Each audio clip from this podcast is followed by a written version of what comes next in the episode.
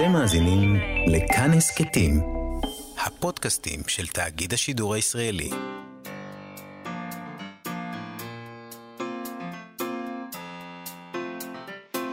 מה שכרוך עם יובל אביבי ומה יעשה לה.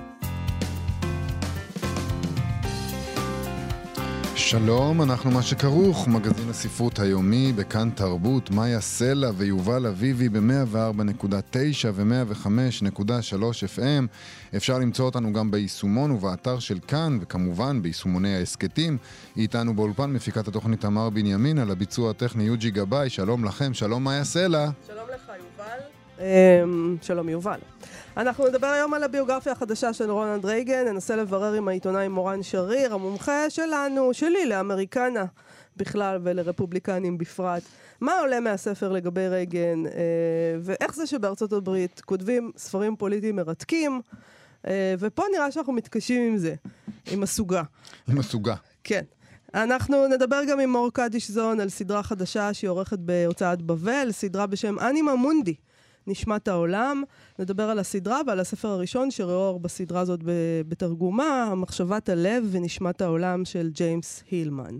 אבל אנחנו נתחיל עם סיפור שקראנו בגלובס. לי כהן דמבינסקי כותבת שם על אישה גרושה ששוטטה לה באפליקציה היכרויות אה, טינדר. האלגוריתם הציע לה באקראי את אה, בעלה לשעבר כבן זוג פוטנציאלי. שזה כבר מראה לך עד כמה האפליקציות האלה בעייתיות. מכל הגברים בעולם. את יודעת... דווקא הם... אותו. מה הסיכוי? כן, הם הכירו מסיבה כלשהי, זאת אומרת, הם היו ביחד... אז אולי הם בכל זאת מתאימים. אה, לא הייתי סומך על טינדר. אגב, לקרוא לזה אפליקציית היכרויות, נדמה לי שזה... נסחפתי, אתה אומר? אני לא, אני לא ממש במשחק הזה, אבל uh, נדמה לי שהשימושים הם לא, מגוונים יותר מאשר אה, היכרויות. נכון. האמת היא שגם אני כבר לא, לא זכיתי להיות, אבל יכול להיות שאני אוריד טינדר, אני חייבת, אתה, אתה לא מרגיש שאתה לא מבין משהו שכדאי שתבין, את הימין השמאל הזה, הזיל, הדבר הזה. טוב, בקיצור, זה היה יכול להיות סרט רומנטי זול עם מג ריין, אה, הנה, הוא מציע לה אותה בטינדר, והם... הם חוזרים ביחד, הם מכירים שוב. אה, והם בני אדם חדשים בכלל, וזה נהדר, ואז הם מתגרשים עוד פעם, זה קורה לא, שוב. אבל זה, זה, זה לא מה שקרה. הגברת שבה מדובר אה, הסתקרנה, כמובן, היא נכנסה לפרופיל של הגרוש שלה, כנראה כדי לראות איזה לוקשים הוא מוכר עכשיו לבחורות. לכאורה. לכאורה, כן. אל תיזהרי. ושם היא גילתה קישור למה שהוא כינה שם יומן. היומן היה בעצם טיוטת ספר, לכאורה בדיוני, שהבעל לשעבר התכוון לפרסם בעילום שם. והספר הזה כלל פרטים אוטוביוגרפיים רבים מחיי הנישואים של השניים, אה, פרטים אינטימיים, כמובן סיפורים שלא מחמיאים לאישה שלה, הוא היה נשוי, הגיבור. אה, והיא עתרה הגרושה לבית המשפט בבקשה לאסור את הוצאת הספר, בטענה שהוא פוגע בפרטיותה ובשמה הטוב. סליחה רגע, הוא השתמש באפליקציית טינדר כדי לפרסם ספר? לא, הוא, הוא השתמש באפליקציית טינדר כדי לפגוש בחורות. אה, אבל היא קיבלה, יש שם קישור. והיה שם קישור, כי כנראה יש שם אופציה כזאת, לשים בביו שלך או משהו, קישור למשהו, ואז זה היה הבנתי. לספר. זה מזכיר לי פשוט כתבה שבסוף לא עסקנו בה כאן, על זה שמתברר שיש, את יודעת מה זה Only Fans? לא. אונלי פן זה אתר לתוכן למבוגרים, מה שנקרא, mm. שהוא כאילו, זה פלטפורמה כזה שבה כל אחד יכול להעלות סרטונים ותמונות למבוגרים, זה שם קוד... פורנו? פורנו. כן. אבל הוא לא כאילו... לא צריך להגיד את הקוד הזה, פורנו זה מילה בסדר. זה קוד טוב. אבל זה כאילו הוא יצר את זה בעצמו, אז זה לא כולל את כל הסכלה והגועל נפש שיש בתעשיית הפורנו. ס... הוא... למשל, סכלה זה מילה יותר גרועה מפורנו. סליחה, אני יודע שאת שונאת אותה, זה אוקיי, יוצא לי טבעי. קדימה. זה יוצא לי טבעי. יוצא לך טבעי, כי אתה... אז... מאיזה מוצא אתה? זה ככה מדברים אצלכם פשוט. כן. אז uh, גועל נפש שיש בתעשיית הפורנו, לכאורה לא נמצא ב OnlyFans, כי אתה, אתה מציע את שירותיך בעצמך. אה, ל... לא מנצלים אותך, אתה, אתה בעניין. לכאורה, אני לא ממש מבין מה קורה אתה שם. אתה לא צריך להגיד לכאורה. ברגע שיש... לא עניין משפטי עכשיו. ברגע שיש... ברגע שיש שם אה, אופציה להרוויח כסף, אז מן הסתם מגיעים אנשים שיודעים איך לנצל אותך. נכון. אבל לא משנה, אז הייתה כתבה על זה שכאילו יש אנשים, בעיקר נשים, עם אה, פרופיל ב-only fans, שעכשיו מפרסמים שם ספרים. ואמרתי לעצמי, זה מדהים, אם אה, בטינדר, ב-only fans. תעשיית הספרות פשוט מוצאת, היא כמו, היא כמו הטבע בג'ראסיק פארק, nature finds a way, תמיד אנחנו נמצא דרך למכור את הספרים שלנו. וזה נפלא. טוב, בחזרה לענייננו, זאת כמובן לא הפעם הראשונה שבתי המשפט מתמודדים עם שאלת האיזון הזאת בין חופש הביטוי להגנה על פרטיות בני זוג מהעבר, כבר דיברנו על זה אנחנו, הקדשנו לזה תוכניות. נכון. דיברנו על זה לא פעם בעבר. אז גם כן, סיפור שהזכרנו ובגלובס מזכירים עכשיו, הסיפור שקרה בהוצאת כתר עם הספר עקבות בחול של רם פרוסט. הספר לא רק יצא לחנויות, היה גם ראיון גדול עם הסופר במוסף אה, שבעה ימים של ידיעות אחרונות, התפרסמו עליו ביקורות, ואז הוצאת כתר הורידה את הספר מהמדפים חודש לאחר שיצא, לאחר שאחת מגיבורות הספר טענה כי המחבר מתאר בו רומן שניהל עימה ובכך חשף את זהותה. אגב, בריאיון לרגל יציאת הספר ציטט uh, רם פרוסט את uh, ארנסט המינגווי שאמר, לכל הספרים הטובים יש דבר אחד במשותף, הם אמיתיים יותר מאשר לו התרחשו במציאות. וצריך להגיד, לא כל אחד הוא ארנסט המינגווי גם. אה, מה שמותר לארנסט המינגווי. רובם לא ארנסט המינגווי, אפילו לא. אפשר לומר. אה, ואם אנחנו כבר מצטטים מתוך אה, סרטים, אז כמו שאמרו בספרות זולה, personality goes a long way. לכלב מותר מה שלחזיר אסור. זה מה שאמרו בספרות זולה, סליחה. עורכת הדין לי כהן דמבינסקי כותבת בגלובס שבית המשפט קיבל את עמדת התובעת. אסר על פרסום הספר ואף חייב את הסופר לשלם לה פיצויים בסך 200 אלף שקלים עבור הפגיעה שכבר נגרמה לה. בנוסף להוצאות משפט בסך 75 אלף שקלים, הנימוק העיקרי התבסס על כך שכמות המידע החופף את המציאות בספר הפכה אותו למעשה לאוטוביוגרפי, ורמת האינטימיות הרבה שהוא כלל משולה לצילומה של בת הזוג לשעבר בעירום ופרסום התמונות ברבים. זה על התביעה ההיא. נכון. היא מסבירה בגלובס שבחוק הגנת הפרטיות קיים סייג המאפשר פרסום הפוגע בפרטיות של אדם, אם מדובר בדברי אמת שיש אינטרס ציבורי בפרסומם. אה, היא מביאה כדוגמה את אה, בעלה הראשון של שרה נתניהו, דורון נויברגר, שניסה להשתמש בטיעון הזה כשרצה לפרסם את ספרו הראשון. נכון, היא כותבת שמאחר שהגרושה הייתה דמות מפורסמת, המחוברת למוקדי הכוח הגדולים במדינה, שרה נתניהו, הסופר טען כי למידע אודות חייה הפרטיים יש חשיבות ציבורית. המחלוקת במקרה הזה לא הגיעה כמובן להכרעה עקרונית בבית המשפט, כי הסופר בעצמו ויתר על פרסום הספר. אז מה חושב בית המשפט שלנו על סופר הטינדר האלמוני? בגלובס היא דיווחה שבתביעה שנדונה בבית המשפט לענייני משפחה בתל אביב, בית המשפט דווקא התיר לגרוש מהטינדר להוציא את הספר לאור, אחרי שהוא הוריד את הקישור בין הפרופיל האמיתי שלו לספר, והתחייב לפרסמו בשם בדוי בלבד. הגרושה אמנם ידעה להצביע על הצלבות רבות בין חייהם הפרטיים של הצדדים לבין פרטים בספר, אבל זה מאחר שכבר הכירה את זהות הסופר וחיפשה את ההקבלות. בית המשפט, לעומת זאת, לא מצא בספר תיאורים הכוללים פרטים מזהים, באופן שאדם סביר, גם אם הוא מכיר את הצדדים, יוכל לקשר בינם לבין הדמויות הבדיוניות בספר. בית המשפט גם קבע כי עומדת לסופר במקרה זה הגנת תום הלב. הצדדים מתדיינים ביניהם ומתקוטטים אודות הגירושים בבית המשפט לענייני משפחה מזה שנים רבות, והוא מכירם היטב. בית המשפט הדהד את עמדתו האישית על הצדדים, כאשר פסק כי הוא מאמין לנתבע שפרסום הספר נעשה בתום לב ולא נועד לפגוע בגרושה, אלא כתרפיה לעיבוד הגירושים הקשים בהמלצת הפסיכולוגית. בנוסף, בית המשפט העמיד לחובתה של הגרושה את העובדה שהיא לא פנתה לנתבע בבקשה להוריד את הקישור האישי שלו פרטי הספר, אלא להפך. במשך חודשים ארוכים היא עקבה אחר הפרסומים ותיעדה אותם במטרה לחזק את תביעתה. בית המשפט התיר את פרסום הספר תחת שם בדוי וחייב את הגרושה לשלם לסופר כ-20 אלף שקל עבור הוצאות משפט וכן שכר טרחה למומחה. תשמע, אני חושבת שבסופו של דבר, אה, מה שיפה בכל מערכת הצדק הזאת, זה שהיא כמו קזינו. זה מה שחשבתי כשקראתי את זה. והקזינו, כל אחד יודע, אף פעם לא מפסיד. תמיד יש מישהו שישלם את הוצאות המשפט ושכר הטרחה. ואנשים עדיין ממשיכים להמר וללכת לבית משפט, וזה דבר ממש מדהים. פשוט מדהים. אנשים ממשיכים להמר וללכת לבית משפט, זה נהדר. אה, לא נותר לנו אלא לחכות אה, לספר הזה, גם אם לא בכיליון עיניים. לא, לא בכיליון עיניים. אני לא יודע אם זה החומר שממנו עשויה התוכנית שלנו. נתחיל. אוי, אתה עילאי ומתנשא. ברור. אנחנו נדבר פה על הספר עכשיו, הזה. עכשיו בכוונה. בוא נתחיל.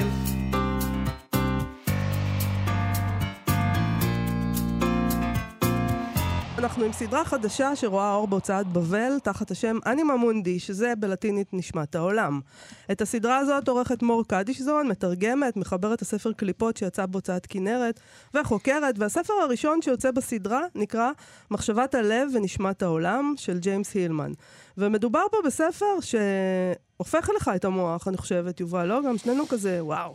הוא מאוד כמה, רדיקלי. יש פה כמה רעיונות שאתה אומר לעצמך, אוקיי, אני לא יודע אם אני מסכים עדיין, אבל זה באמת שונה לחלוטין מאיך שאנחנו חושבים עליהם עכשיו.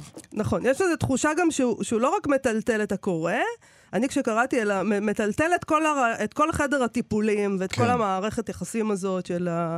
נותן לנו שתי סתירות ואומר לנו, המטופלים והמטפלים, אם לרגע נחלק את העולם לעולם כזה שבו יש מטפלים ומטופלים... זה עולם די צר. הוא אומר להם, חלאס עם האני. באיזשהו אופן. בצורה גסה, אמרתי את זה עכשיו. זה ספר מאוד מורכב, צריך לקרוא אותו, אוקיי, אה, אתה יודע. הוא אומר אה, חלאס עם חדר הטיפולים, הוא אומר חלאס עם התודעה, הוא אומר חלאס עם המון דברים שאנחנו מחשיבים אותם כ... מהות קיומנו מאז... אה, אני לא מבינה איך לא עיגלו אותו לאיזה אי ושרפו את כתביו, בקיצור. יכול להיות, תשמעי, עדיין מצטטים את פרויד יותר מאשר אותו, אז אולי עיגלו אותו. נכון. שלום לעורכת הסדרה אני ממונדי, מור קדישזון. אהלן, אהלן. אהלן. הצחקתם אותי. אז אולי נתחיל עם uh, ג'יימס סילמן, שב, שבעצם מבקש להוציא את האנליזה מחדר הטיפול אל העולם. בכלל, הרעיון הזה שיש עולם, יש דמיון, יש דימויים, יש לב, הוא מדבר על לב. על איפה נשמע כדבר הזה? אז ספרי נכון, לנו... נכון, באמת, איזה שערורייה. נכון? אתם אמרתם שהספר הזה הופך את השכל ואת התודעה, אני חושבת שהוא באמת אולי, דבר ראשון, הוא הופך את הלב. כי נכון. הוא באמת מכוון אל הלב, ואתה פתאום, אתה אומר, רגע, מה? הוא מה... מדבר על לב, מה זה צריך להיות? כאילו? אנחנו רגילים להתעסק בדברים האלה עם המוח. ועוד אה, לב, עוד נשמה, מי שמע על כן. נשמה בפסיכולוגיה, זה כמעט נשמע מגוחך או לא. אז רגע, אז בוא נתחיל... אז בוא נתחיל עם הילמן עצמו, אולי תספרי לנו עליו קצת, על האיש הזה. אז, אה, אז וואו, יש הרבה דברים אה, להגיד עליו, וכמו כל איש רוח ככה, מעניין באמת, קשה מאוד להגדיר אותו. בארצות הברית, שמשם הוא הגיע ושם הוא נולד, הוא נחשב פסיכולוג. פסיכולוג אמריקאי, אומרים, הכריזו עליו כפסיכולוג המעניין ביותר והמרתק ביותר והחשוב ביותר מאז וויליאם ג'יימס.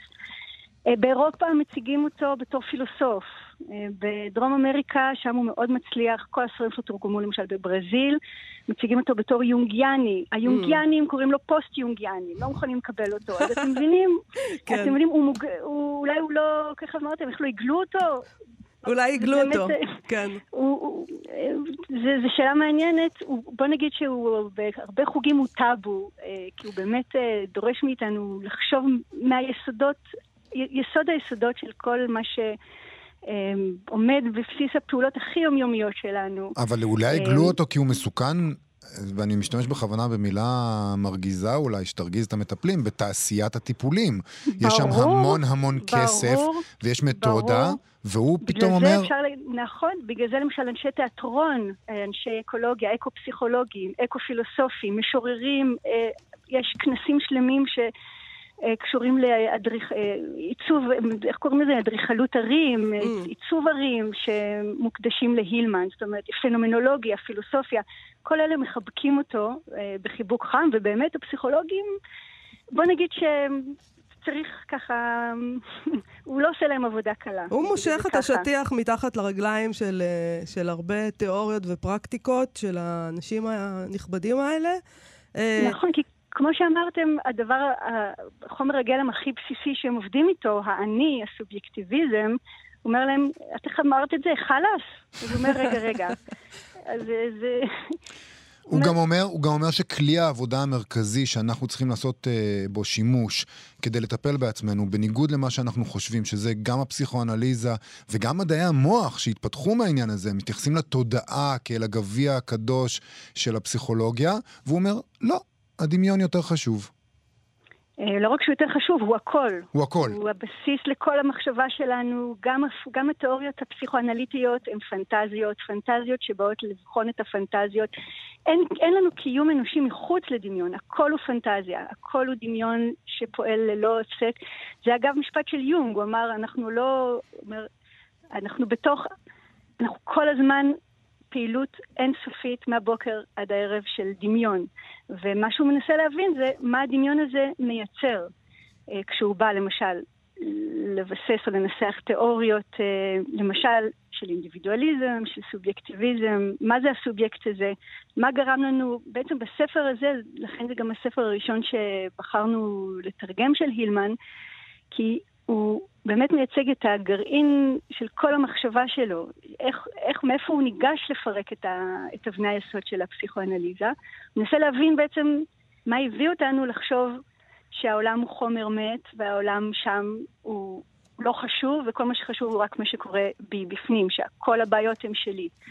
אמ, זה, זה, זה התחלת ההתחלות. איך הגענו לחשוב שהבעיות הן שלי?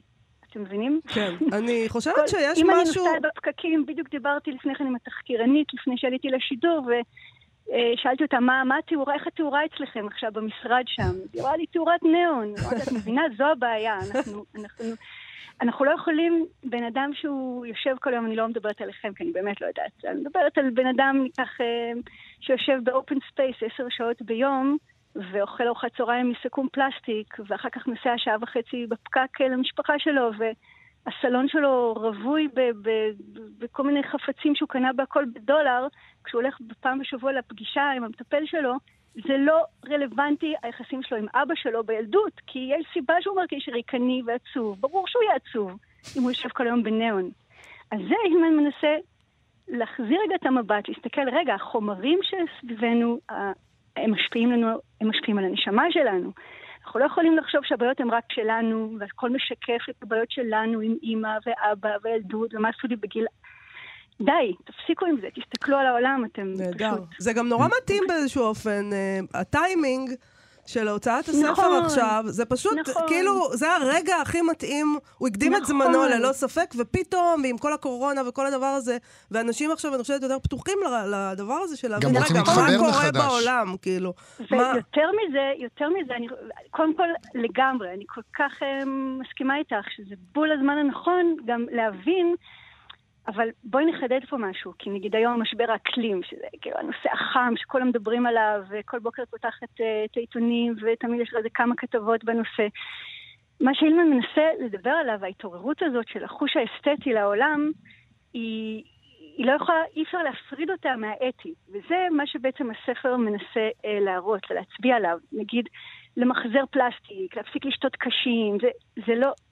זה לא רלוונטי, זה לא מחבר אותך ללב העניין. כן. אם את תאספי עכשיו את השקיות דוריטוס מהחוף הים או מהנחל היפה, פינת נחל היפה שאת הולכת אליה, זה לא בשביל מחויבות ל- לילדים או לדורות הבאים. את תאספי את השקיות ואת האשפה כי את פשוט מאוהבת בעולם. כך שכל המוטיבציה שלנו צריכה להגיע מעולם התשוקות, מה- מ- מלהתאהב בעולם. כך שלמחזר פלסטיקים זה משעמם, זה לא מחבר אותך לעולם באמת, מבינה? אחת הביקורות ו- עליו, וזה מאוד ברור, כשאנחנו אנחנו מדברים עליו עכשיו, אבל אחת הביקורות עליו, את גם מציינת את זה באחרית הדבר, שהוא ידע גם איך להגיב על זה, זה שנשמע הכל מאוד מאוד ניו אייג'י. אמנם הניו אייג'יות מאוד מחוברת לאינדיבידואליזם בסופו של דבר, והוא מאוד לא, אבל, אה, אבל כן זה נראה כאילו יש לו מין פתרונות קסם כאלה, פשוט תדמיינו, מחשבה בוראת מציאות, הכל אוי, תלוי כל כך לא, ב- אוי, כל כך לא, כל כך לא. ת, ת, תרשה לי, כמו שנקרא, להתפרץ לדבריך. אנא, אנא. כדי להגיד, קודם כל, אמ, תיכנס, אתה יודע, תיכנס לכל הרצאה, כל כנס, יש, היוטיוב שופע בהם. אני אומרת את זה רק אם אתה רוצה משהו מיידי, כמובן שספרים זה עוד יותר טוב. הוא לא מפסיק לרדת על ה-New Age. ה-New Age הוא מבוסס בדיוק על אותו נרטיב הפסיכואנליטי. אני עבד, השלום מכיר, מתחיל בתוכי, מכיר את נכון, זה? נכון, תשכח בטח. מזה. השלום לא מתחיל בתוכי. בתוכך. השלום לא מתחיל בתוכי, הוא מתחיל בזה שאתה הולך ברחוב ואתה שם לב שהבניינים חולים, שהם אנורקטים, שהם בבעיה קשה, שהשולחן שאתה יושב עליו הוא עשוי מדבקים ועצים שמחזיקים שנתיים מעמד, שם מתחיל השלום. והוא מדבר על זה בכל ההרצאות שלו ובכל הספרים שלו. השלום לא מתחיל בתוכי, וזה בדיוק הפנטזיה הזאת, האופטימיסטית של, ה-New Age, הוא ירד עליה כל הזמן. ואגב, הוא מעולם לא חשב שיש לו פתרונות. תמיד בכנסים שאלו אותו, אז מה צריך לעשות? אז מה, אז מה הפתרון שלך? הוא אמר, סליחה, אני, לא, אני רק באה להצביע מה שלא עובד, על הפרדוקסים העמוקים האלה של חיינו, אני לא באה לתת תשובות מה, מה צריך לעשות.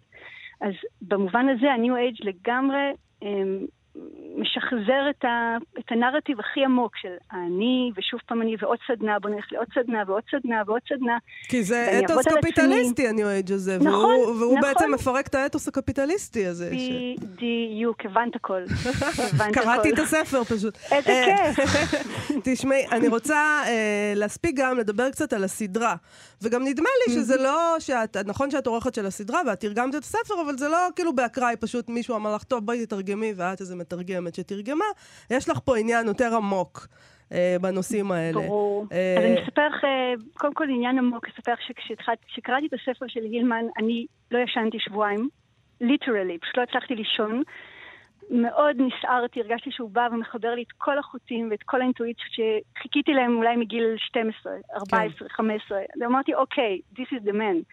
ולאט לאט אה, עם התובנות והחוטים שנרקמו והבהירו את מה שצריך לעשות עכשיו, הבנתי ש, שזה הדבר, זה הדבר, שחלק מה, מההתעוררות, מההלחוש האסתטי וההלחוש שלנו בכלל כלפי העולם זה להשיב לעולם את נשמתו. אה, לתת לו קול, לתת קול ובמה לכיסא והכל בדולר, לדבר. יודעת איזה עבד נדכאו? אז, אה, אז יש, אה, אז כן, אז העבודה מרובה, וזה מרגש נורא. זה מאוד מרגש, זה ספר בבל, נפלא. זה מאוד מרגש, סדרה אני, מאוד מרגשת. אני רוצה לדבר על הסדרה כולה, מה, mm-hmm. מה עוד את, לסיום, מה, מה עוד צפוי לצאת בה? גם ספרים בעצם ברוח הזאת? אה, לגמרי ברוח הזאת, ספרים שהם פחות אה, מתעסקים ב... באני, שיש לנו כבר די ויותר ממנו, ויותר אה, בעולם, פשוט לפתוח את, ה... לפתוח את המבט אל העולם, שאנשים אולי יסתכלו אולי במבט אחר על האור ניאון ועל המזלג פלסטיק, או על דבורה ועל נמלה. וואו, יש למה לחכות. והצד הראשון באמת אה, יכול להיות כאן, מחשבת הלב, נשמת העולם, ג'יימס הילמן, אה, תורגם על ידי מור קדיסון. תודה רבה לך. תודה רבה, מור. כיף גדול, תודה רבה. להתראות.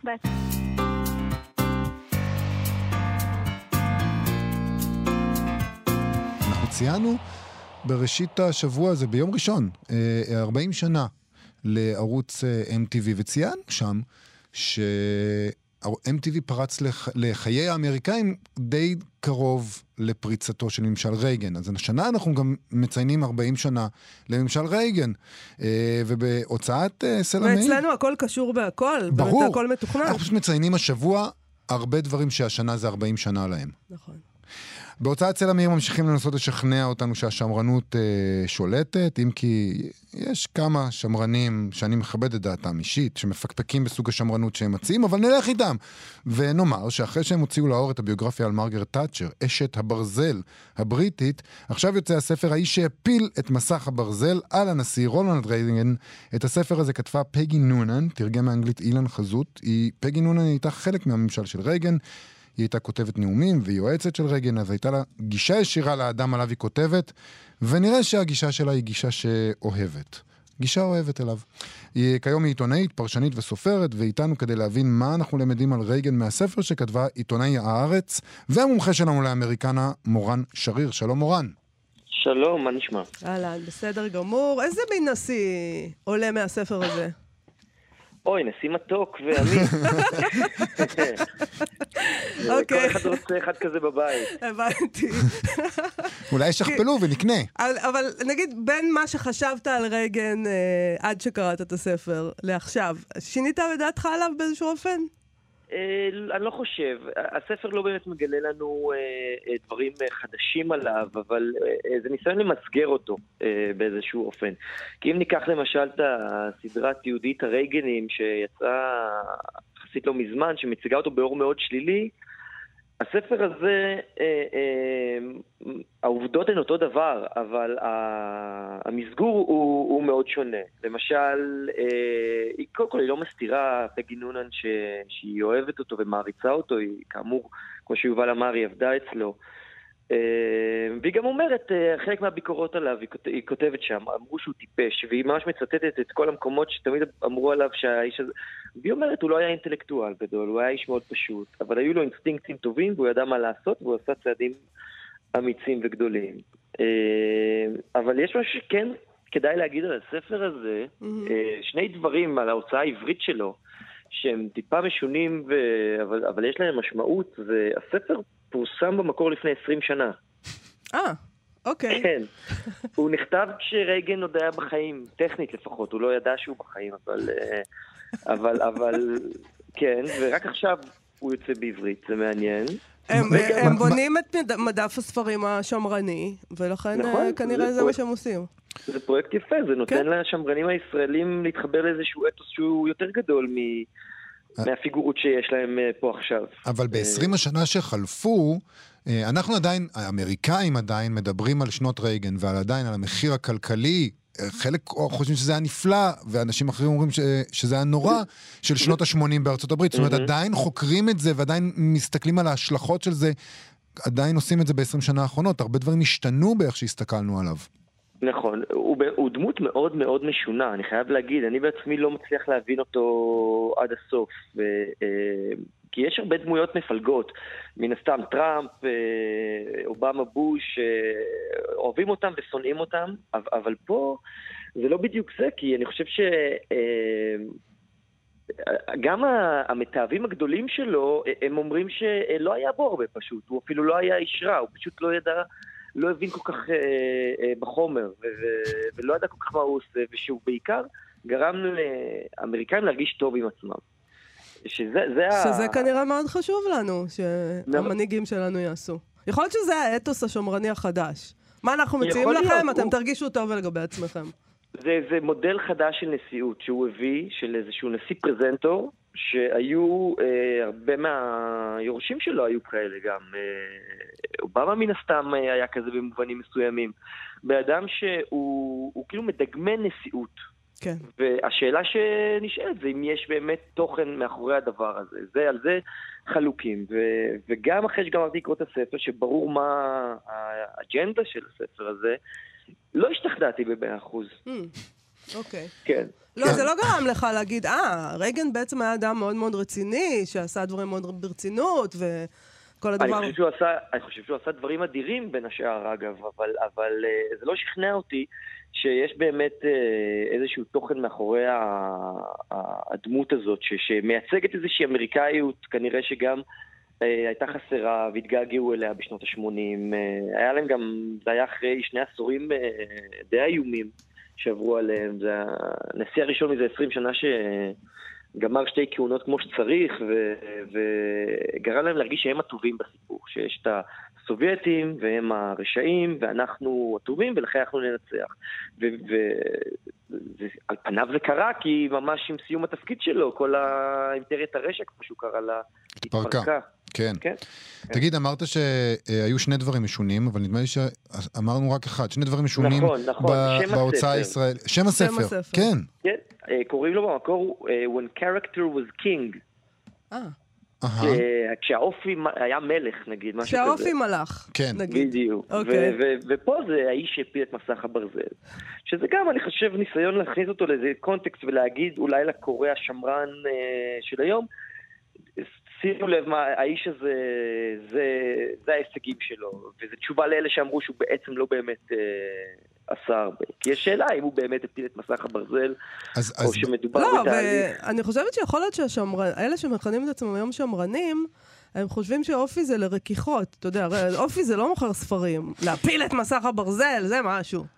בדיוק. אבל רגע, בדיוק. בספר, אה, בספר מוצג, כן. אה, מוצגת אה, הפלת מסך הברזל כהישג שלו, של הנשיאות שלו? כן. היא מציינת כמעט כבדרך אגב שגם הייתה שם מערכת כלכלית לא, לא כל כך בריאה בברית המועצות והיה שם ריקבון פנימי גדול אבל היא נותנת לו המון המון קרדיט לדבר הזה, שהיה לו את האומץ ללכת אה, גם נגד אה, יועצים ונגד אה, משרד החוץ וללכת בכל הכוח, ולמרות שקראו לו מחרחר מלחמה, הוא, הוא בא ואמר, מר גורבצ'וב, תפיל את החומה הזאת, ו... והלך עד הסוף עם הדבר הזה. והיא טוענת שזה, ש... שזה עבד. ושכל הניסיונות הסלמה שלו והתוכנית של מלחמת הכוכבים גרמו לרוסים אה, להתקפל ובסופו של דבר אה, להתפרק. אבל שוב, זה די ברור הפוזיציה שממנה היא כותבת. אני רוצה לשאול אותך לסיום, אנחנו ככה צוחקים על זה שזה ספר שפורסם לפני 20 שנה וכולי וכולי, אבל בעצם כן יש איזשהו חתך אה, סוציו-דמוגרפי, נקרא לו בישראל, שנוטה היום, די גדול, שנוטה לשמרנות ושמגלה עניין. אה, בדמויות האלה ובמה שהן השאירו אחריהן. עד כמה הספר הזה רלוונטי לשמרן הישראלי הממוצע? זאת אומרת, זה שכן רוצה לקרוא על הדמויות האלה, זה שכן רוצה, מה יש שם אני ב... חושב... שזה בעיקר יגרום לו להרגיש טוב עם עצמו, ואני לא מזלזל בזה לרגע, כי שוב, אם מדברים על אה, רייגן בתור אדם שעיקר הישגיו, זה המבקרים שלו אומרים, זה לגרום אה, לאזרחים האמריקאים להרגיש טוב עם עצמם, אז אולי השמרן הישראלי יגיד, אוקיי, אני חלק משרשרת, אה, שאחת החוליות אה, בה זה איש אדיר שהציל את הכלכלה האמריקאית והפיל את אה, מסך הברזל. ואני חושב שזה חלק מהדברים שסלע מאיר עושים, שזה פרויקט, אני חושב שהוא מרשים, אפשר לא להסכים עם הדעות שלו שם, אבל, אבל זה כן יוצר איזשהו, מחבר שוב. את השמרנים הישראלים לאיזשהו אתוס שהוא אה, גדול יותר. והאדם שהוא, היום מה יש לו לימני הישראלי, כמו לשמאלני, זאת אומרת, אה, הוא יכול להצביע לביבי או לבנט, אה, הוא יכול לקרוא את זה ולהגיד, וואלה, אני מאמין בכלכלה חופשית, והנה בן אדם ש, שבזכות הדבר הזה הציל על אה, משרות של אלפי אמריקאים. לא, ו... זה גם להציע להם בעצם נרטיב, כי במשך המון המון שנים ההתייחסות בתקשורת ל... לרגן, כמו לתאצ'ר, הייתה התייחסות, הם התייחסו אליהם, אה, אתה יודע, תאצ'ר כאדם רשע, אה, ורגן נכון. בדיחה. נכון. שחקן קולנוע מזולזל עם אישה חזקה, דמנטי, כל מיני דברים כאלה, והם בעצם אומרים, לא, אנחנו, זה, אנחנו מציעים לכם נרטיב אחר להניח על המדף. בדיוק, לא צריך להקשיב ל, ל, לתקשורת השמאל המיינסטרימית שלועגת למנהיגים שלנו. ו, וגם נעשה חיבור, בספר הזה אין אמנם, אבל באשת הברזל שהם הוציאו הייתה הקדמה מאת איילת שקד. נכון. ובלהיות שמרן של רוג'ר סקרוטון אה, כתב שם יאיר לפיד. אה, הקדמה, זאת אומרת, הניסיון הוא מאוד אה, ברור אה, לחבר את ה... גם את הדמויות האלו וגם את ההגות הזאת, אם במקרה של סקרוטון, ל- לישראל של היום. מורן שריר, אה, תודה רבה לך על השיחה הזאת. אה, האיש שהפיל את מסך הברזל, פגי נונן, יצא בהוצאת סלע מאיר. תודה רבה לך. תודה, מורן. תודה. ביי. להתראות.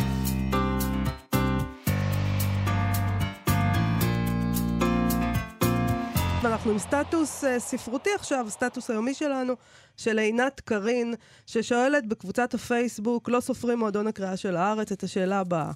שאלה קצת משונה, היא שואלת. קראתי את הספר המצוין על הנושא הקשה מנשוא שלי ורק שלי, של גבריאל טלנט, בתרגום של יעל אחמון. הכינוי של הילדה בספר הוא קצוצית. אולי המתרגמת בקבוצה, והיא תוכל לבאר מה מקור המילה באנגלית. חוץ מזה, הספר מצוין עם אזהרת עצב גדול. מדובר על ספר שעוסק בילדה בת 14 שאימה מתה והיא חיה עם אביה המתעלל, מרטין, שהוא מלמד אותה איך לשרוד ביערות, היא משוטטת שם, בזכות uh, הכישורים שהוא מלמד אותה ויכולות השיטוט שלה, מתכננת את הבריחה שלה, וככה נכתב עליה הפרק הראשון של הספר, על ילדות נורמלית, ככה. טרטל מתיישבת בקפיצה על דלפק המטבח, העשוי קרשי סקויה חשופים. המסמרים מוקפים תביעות פטיש ישנות. היא מרימה אקדח, זיג זאואר, מבין הפחיות הזרוקות סביב, ומושכת מעט במחלק כדי לראות את הכדור הפליז בבית הבליעה.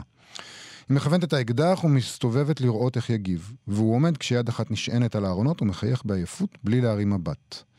כשטרטל הייתה בת שש, הוא הורה לה ללבוש חגורת הצלה לריפוד, הזהיר אותה שלא תיגע בתרמילים הנפלטים הלוהטים, והתחיל איתה עם רוגר 0.22 בריחי, כשהיא יושבת אל שולחן המטבח ומשעינה את הרובה על מגבת מגולגלת. סבא שמע כנראה את היריות בדרכו בחזרה מחנות המשקאות, כי הוא הגיע במכנסי ג'ינס ובחלוק מגבת ובמוקסינים עם גדילי אור קטנים, נעמד בפתח ואמר, לעזאזל איתך, אמרתי.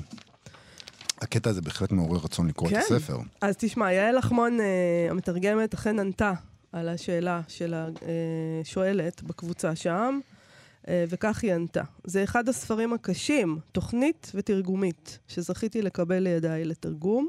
הוא המשיך לרדוף אותי זמן רב לאחר סיום העבודה, וטרטל, הגיבורה הנפלאה, התנחלה לי בלב ומעולם לא יצאה. ספר קשה ואמיץ, בעיקר בהחלטה להציג ניצול מיני של אבא את הבת שלו באופן מאוד ישיר. אין בספר הזה שום פייד אאוט של התמונה. הוא גם הציב בפניי מערך שלם של אתגרים תרגומיים, החל בשם שלו, שבמקור הוא My Absolute Darling. Uh, היא כמובן שינתה את השם. אני ו...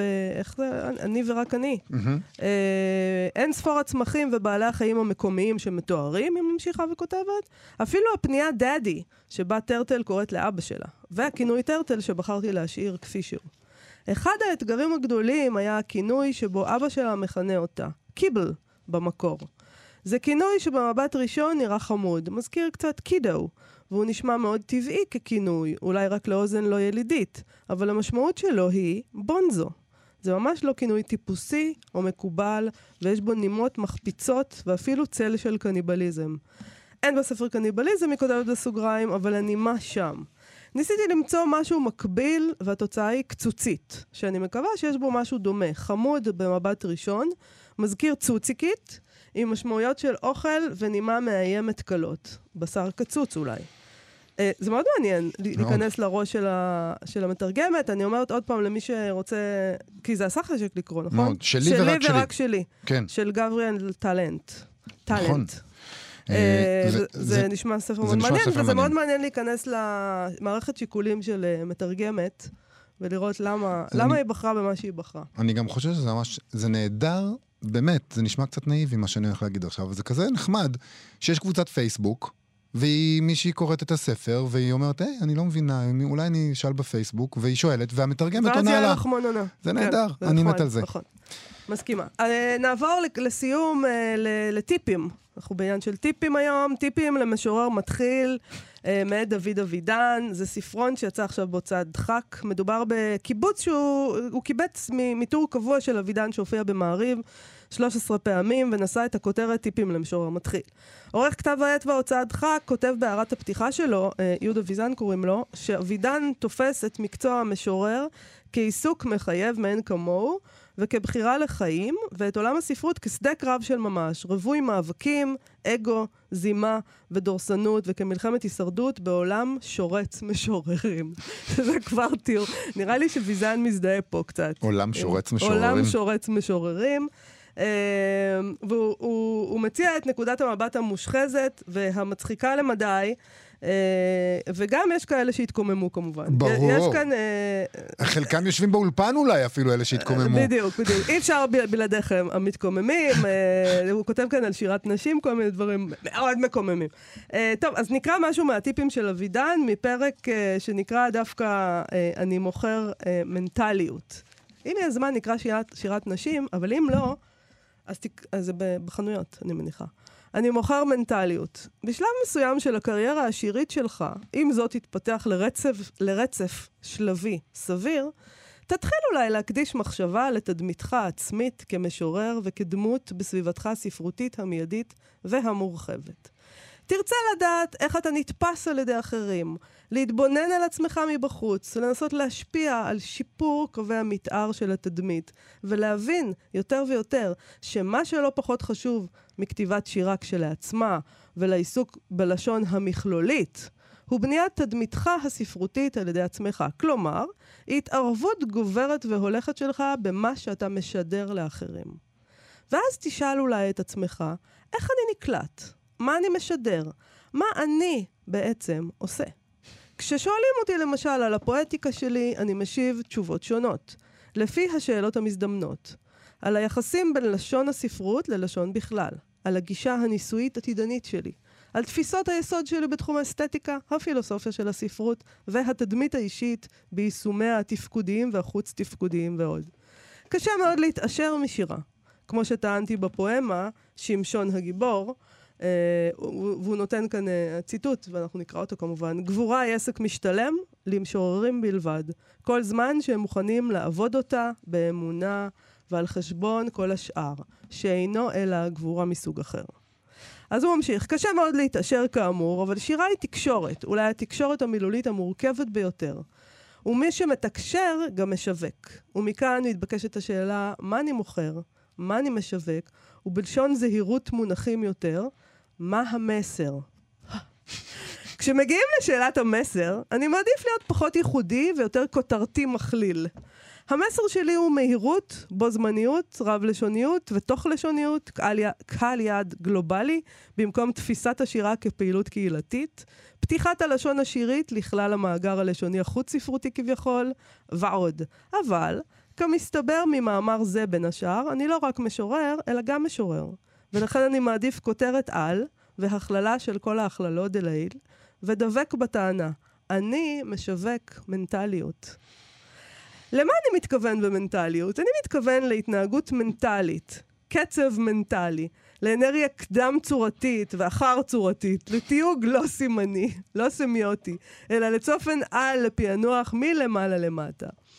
בעצם מה שהקורא קולט מקריאת שירה, ומדובר בקוראים הטובים ביותר והעקביים ביותר, ועל הקוראים האקראיים מזדמנים גם יחד, אינו שורות, ציטטים, דמו, דימויים או טיעונים. הוא קולט מבנה מסוים של מנטליות ייחודית, המקובע במערכת סימנים, והוא קולט אותי כאפשרות גם אובייקטיבית וגם כאופציה חלופית לתדמיתו העצמית. אני פשוט מדמיינת את דוד אבידן כותב את זה, ומאוד מאוד משתעשע. אני חושב שחלק uh, מהמשוררים אימצו את ההמלצות האלה כפשוטן. כן. פשוט אמרו, אה, אם דוד אבידן אומר, אנחנו נעשה. אני, יש זמן, בטח. אני חייבת קצת משיר... מהפרק שנקרא שירת אם נשים. את חייבת אה, חייבת- לעצבן, אז אני בסדר. חייבת, אה, וזה ממש, אני חייבת להקדיש לך את הדבר הזה. אה, תודה. זה קטע מתוך, חייבים לקרוא את הכל. Uh, המונח שירת נשים הוא מלכודי במהותו, ובלשון המעטה בלתי מחמיא במודגש. אין בכך משום קביעת עמדה, אלא הצבעה על מסורת ניסוחית. נהוג, כפי שציינתי כבר, לסבור שנשים פעילות יותר בכתיבת שירה קדם-מקצועית מגברים, ושהן זריזות יותר מבחינת הגיל, בניסוח חוויותיהן האישיות בשורות קצוצות. הפעילות החובבנית, הקדם-שירית, אבל בתבניות המתכוונות אה, לכתיבת שירה, אופיינית יותר לנשים. הפעילות החובבנית הקדם-שירית. הוא הדין ברפרטואר חוויות מסורתי, האופייני לכתיבת מגירה. אהבה, נוף, געגועים וכולי. האפיון אינו רק תוכני, הוא גם צורני. אי מודעות ניסוחית, נטייה לכתיבה מליצית, אפיגוניות של שירת העבר וכולי. מאפיינים אלה ואחרים, כאשר הם עולים על שולחן הגינויים, מוגדרים בנעימה קינטורית כשירת נשים, בין אם יוצריהם הם גברים או נשים. אי לכך, כאשר פותחת כותבת צעירה ומתחילה בקריירת שיר, בקריירה שירית, היא ניצבת לפני דילמה. להתמודד עם התדמית השלילית המקדמית של שירת נשים, ולכתוב כאישה, ללא חשש מפני תיוגים שליליים, או, מה שנראה לי לפחות כהליכה בדרך היותר קלה, למרוד במינה ולכתוב שירה גברית במופגן. יונה וולך למשל. אמ, טוב, זה ברור שהוא אה, מאוד מאוד אה, אוי, רב אוי, משמעות. טוב. פשוט אפשר לה- לה- להותיר לא, את זה ככה. בהחלט, פשוט תקראו את הוא הספר. גאוני, הוא כן. פשוט גאוני, הוא משעשע. אה, דוד אבידן? טיפים למשורר מתחיל, הוצאת דחק. נהדר. יש לנו זמן, אנחנו... אה, כן, יש לנו מעט המלצות. בוא ממש. טיפ-טיפה, אה, אין הרבה.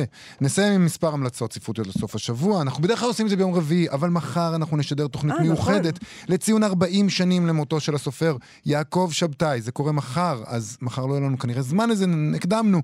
וטוב שהקדמנו, כי היום בשעה שמונה וחצי בפייסבוק של סלונט, בפייסבוק של סלונט בלייב, תתקיים שיחה עם פרופסור חמוטל בר יוסף, שהיא משוררת, סופרת, מתרגמת וחוקרת ספרות ישראלית.